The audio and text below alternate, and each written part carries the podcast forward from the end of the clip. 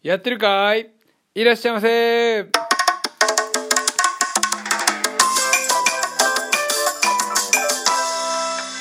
さあ今夜も昨日の続きをおしゃお話ししていきたいと思います。今日も薪ストーブをつけながらやってるんですけど、えーさっきわたわたして YouTube の方は変なことになったと思いますがまあそのままいきましょう今日も。で古民家を、まあ、発見して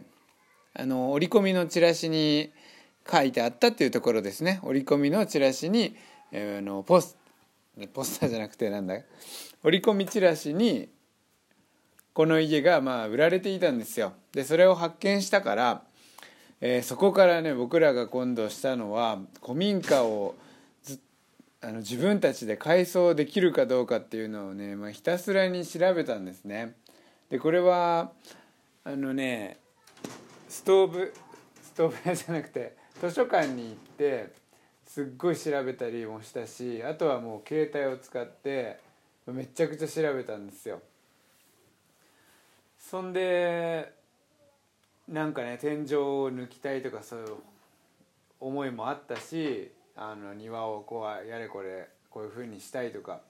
まあとにかく他の人がやってる古民家の改装っていうのをまあいっぱい調べて、まあ、それでもねどこまで行っても結局ね自分たちのその不安を拭い去ることってできなかったんですね。もう買うのか買わないのか前回の昨日も話した話だけど前の人っていうかね他にも借り買いたい人っていうのが出てきてたので前回の家をは、えそのね一番手の人が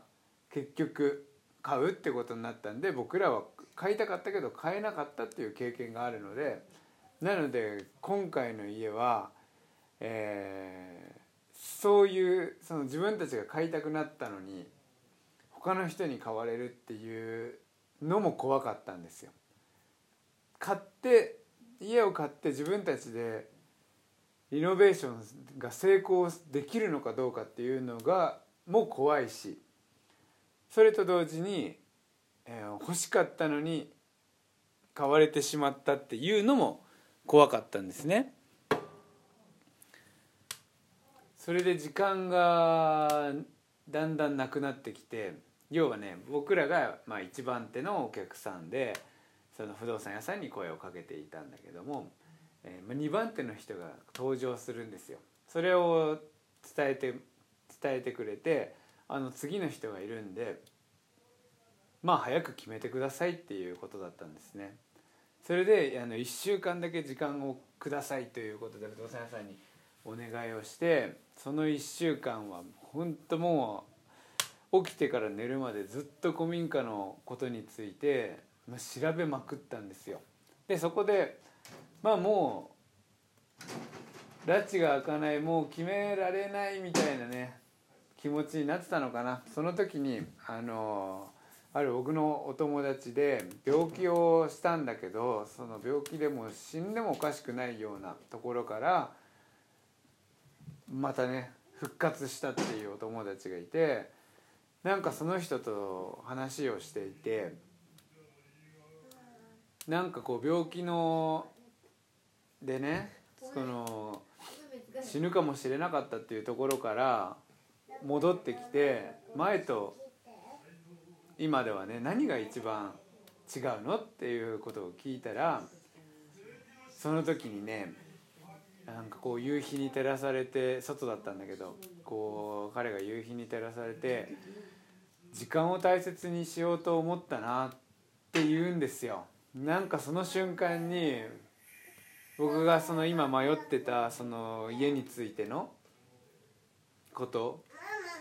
これからなんかまあいろんなことあるかもしれないけどこれを迷って結局怖くてそこに勝負しなかったっていうかまあ買わなかったってなったらまたその時間ってこう先延ばしになってしまうしああそうかと思ってそれはお金を使うことだから怖いっていうのもあるんだけど家を買うからね。でもそれよりも時間を大切にしようって僕も思ってそこで影響を受けてまあもうその言葉を受けてすぐにもう不動産屋さんに行って、えー、買いますっていうことでもう買ってあとはもうそこから考えようって思って買ったんですよ。もう夫婦でねその時はもう何て言うかなあの一致団結の答えが出て購入しました。でそこからもう僕らのあのセルフリノベーションライフがスタートするんですけど、まあ、そこからまず最初はあの天井剥ぎから始まったのかな。とにかくもうクモの巣と何すす天井はもういろりを使っていたお家だったのですすとクモの巣がすごかったし10年ぐらい空き家だったんですよ。築は120年ぐらいで。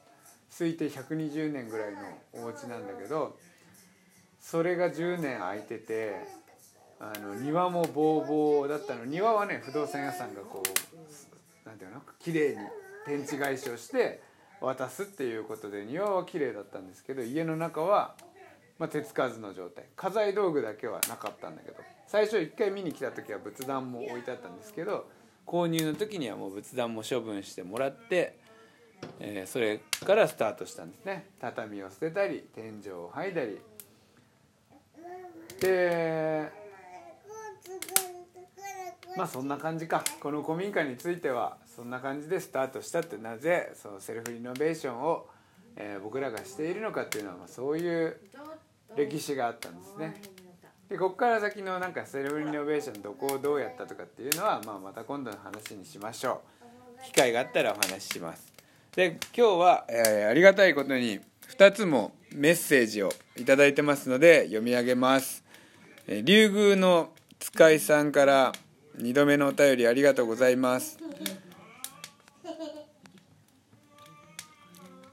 えー、ドンズレディオ毎晩楽しみにしています。夫婦でリノベーション素敵ですね。うちも子供3人の5人家族でログハウスに住んでいますが家具類はリサイクルショップで揃えましたよ。自分たちで過ごしやすいように工夫されてて憧れます。子供たちも元気がよくて可愛くて家の子はあうちの子はもう大きいのでそんな姿に癒されます。そして同世代で頑張っている姿に元気をもらいます。ぜひ続けていってください。今宵も楽しみにしています。ありがとうございます。本当にこんなお便りその続けていってくださいっていうのを言ってもらうと本当なんか勇気もらえるんですよ。あの自分たちでもねこうなぜなぜ今これをやらなきゃいけないんだっていうのはあのねちょっとわからない中でやってるもんだからああこうやって聞いてくれて楽しみにしてくれて今夜もね楽しみにしてますなんて。そして同世代で頑張ってる姿に元気をもらいますって言ってくれてるけどもう元気をもらってるのは僕の方ですから本当にありがとうございます。頑張ります。ログハウスめっちゃ羨ましいですね。僕らは古民家だけどログハウスも本当なんかあの僕薪ストーブを使うようになってチェーンソーを買ったんですけどそれでチェーンソー動画とかやっぱいろいろ見てるとあのやっぱりいつかチェーンソーで木こう切ったりねカービングってってあの模型を作ったりするやつあるじゃないですか。そういうの見てるとあいつかやってみたいなって思うしトーテムポールとかね作ってみたいなとかと思うのでまあログハウスみたいなもんさすがにでっかいのまでは作れないと思うけど小屋ぐらいねちっちゃい小屋ぐらいはちょっとログハウスで作ってみたいなと思います。羨ましいですこちらこそ。ありがとうございます。そしてもう一件。ラジオネーム MM さんから。MM さんはいつも楽しくラジオを聴いています。いつかドンさんの子育て講座や子育てに関するお話を聞いてみたいです。ありがとうございます。MM さん。僕の子育て講座や子育てに関するお話っていうのはですねまあ僕ら夫婦の子育てに関するまあこういう習慣つけたいねとかこういう習慣はつけさせたくないなっていうのね、まあ、ありますのでこれは明日のお話にしましょう。MM さんの質問には、えー、明日お答えします。それでは本日もご視聴ありがとうございました。いってらっしゃいませ。